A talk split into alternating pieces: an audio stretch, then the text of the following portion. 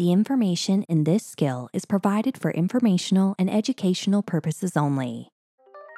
Welcome, and thank you for listening to the Multiple Sclerosis Flash Briefings. Hi, I'm Price Woolridge, and you're listening to Multiple Sclerosis News Today's audio news. These are today's news highlights curated by our editorial staff. Visit our website at multiplesclerosisnewstoday.com for more relevant news and patient perspectives. Newer neurologic therapies costly, less likely to be used. Fewer than 1 in 5 people living with multiple sclerosis or 10 other neurological conditions in the U.S. are on new to market medications. That's according to a large data study funded by the American Academy of Neurology, which also linked more recently available treatments those approved in the U.S. between 2014 and 2018, to higher costs, part of which comes directly from the pockets of a person with private health insurance. We are living in a time when new treatments bring hope to people with neurologic diseases and disorders. Orly Avitzur, MD, president of the American Academy of Neurology, said in an Academy press release. However, even existing prescription medications can be expensive, and drug prices continue to rise. In order for neurologists to provide people with the highest quality care, it is imperative that new drugs are accessible and affordable to the people who need them. The study, Costs and Utilization of New to Market Neurologic Medications, was published in the journal Neurology. Treatments for conditions ranging from migraine to MS and Parkinson's. Over the past decade, a number of treatments were approved in the U.S. for neurological conditions. Many of these medications mean care advances for people who have few or no treatment options. A team of researchers in the U.S. compared the cost of newer treatments and their use with existing medications for 11 conditions. Neurodegenerative diseases such as MS, Parkinson's disease, amyotrophic lateral sclerosis, or ALS, Huntington's disease, and neuromuscular conditions such as Duchenne muscular dystrophy, spinal muscular atrophy, and myasthenia gravis. Other included conditions were migraine, orthostatic hypertension, a sudden increase in blood pressure that occurs when a person stands up, tardive dyskinesia, marked by repetitive movements of the jaw, lips, and tongue, and transthyretin amyloidosis. Researchers looked at health insurance claims filed at any point from 2001 to 2019 to identify people with at least one of these conditions and a prescription for a new or existing disease specific medication. Of the more than 2.5 million people included in the study, 2.3 million had migraine, followed by 76,990 with MS and 67,917 with Parkinson's. The smallest group evaluated was SMA, with 10 patients identified.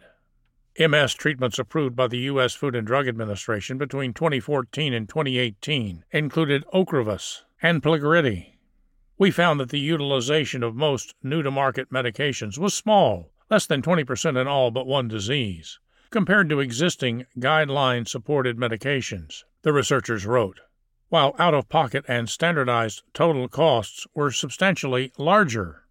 Tardive dyskinesia was the lone use exception with the proportion of patients prescribed a newer medication reaching 32%. On average, the total cost of a 30 day supply was higher for newer than older medications. While costs paid directly by patients were also larger, the distribution of out of pocket costs were highly variable, and the trends over time were unpredictable compared to existing guideline supported medications, the researchers wrote. These findings highlight that despite the increasing number of FDA approved neurologic medications, utilization of newly approved medications in the privately insured population remains small, they wrote. For new high cost medications that have similar effectiveness to older drugs, limited use is likely appropriate, said Brian C. Callaghan, MD, the study's senior author and a neurologist with the University of Michigan Health in Ann Arbor. However, future studies are needed to look into whether the high costs are barriers to those new medications that can really make a difference for people living with neurologic disease, added Callaghan, also a fellow of the American Academy of Neurology. This news article was written by Margarida Maia, PhD, on December 5, 2022. Click the link in the description below to read more on this and other topics of interest on the MS News Today's website. Through the Looking Glass, a column by Beth Ullah, published December 7, 2022. How I Plan to Have a Cracking Christmas with MS. As an adult, it hasn't been easy for me to get into the Christmas spirit. Planning festivities and buying gifts don't come naturally to me. Perhaps it's because adult life never ends, whereas as a student, I had holiday breaks that signified the beginning of the season, allowing me to simply switch off my mind. My school even held a beautiful ethereal carol service at the largest church in the county on the last day of the semester. Particularly since my relapsing remitting multiple sclerosis diagnosis in 2016, I've felt a distinct lack of excitement in the lead up to the holidays. It feels like a lifetime since I was thrown into MS head first. Within two years of my diagnosis, I was paralyzed from the waist down and underwent the aggressive treatment Lemtrada. But it's only been four Christmases, which isn't a lot of time, to perfect navigating the holidays with MS and severe fatigue. Honing my holiday strategy. Every Christmas, I take a different approach to try to find the best way to accommodate my new reality. My husband and I really wanted to host a family Christmas, especially after we bought our first house. However, the thought of making our home visitor friendly, preparing a delicious Christmas lunch, and organizing other meals was overwhelming. So, last Christmas, we compromised by having my husband's parents stay at our house and then going to a nearby restaurant for our Christmas Day meal. I've had many a Christmas meal out, and have found that the quality tends to be at either end of the spectrum. In this case, the meal was unfortunately disappointing, especially because I had to leave shortly after the main course was served.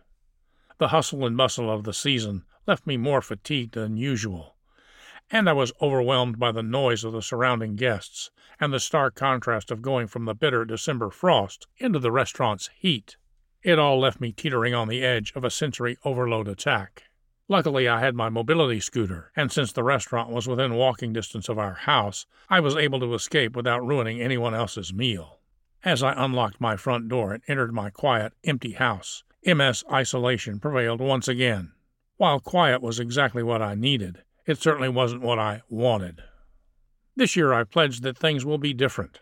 While I employed all of my fatigue management tactics leading up to Christmas last year, I'm adding one more this season not worrying or stressing about things I can't control.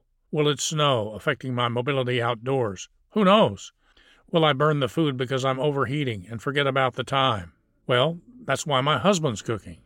It may only be December 7th, but it's officially the holiday season in our house. The tree goes up as I indulge in my Advent calendar chocolates and binge watch cheesy Netflix Christmas movies. To read more columns from Beth Ullah and our other contributors, visit our website at multiplesclerosisnewstoday.com. Follow the link in the description below. This is MS News Today's audio news. Subscribe to our channel and never miss an episode. And if you're listening on Spotify, Apple, or Google Podcasts, hit save. Thanks for tuning in. The information in our flash briefings and podcasts are provided for informational and educational purposes only be sure to tune in daily to Multiple Sclerosis News Today for the latest news and perspectives regarding the disease. Discover more content that might be of interest to you at www.multiplesclerosisnewstoday.com. And be sure to follow us on social media and join our Multiple Sclerosis News Today forums, a trusted MS community ready to welcome you anytime.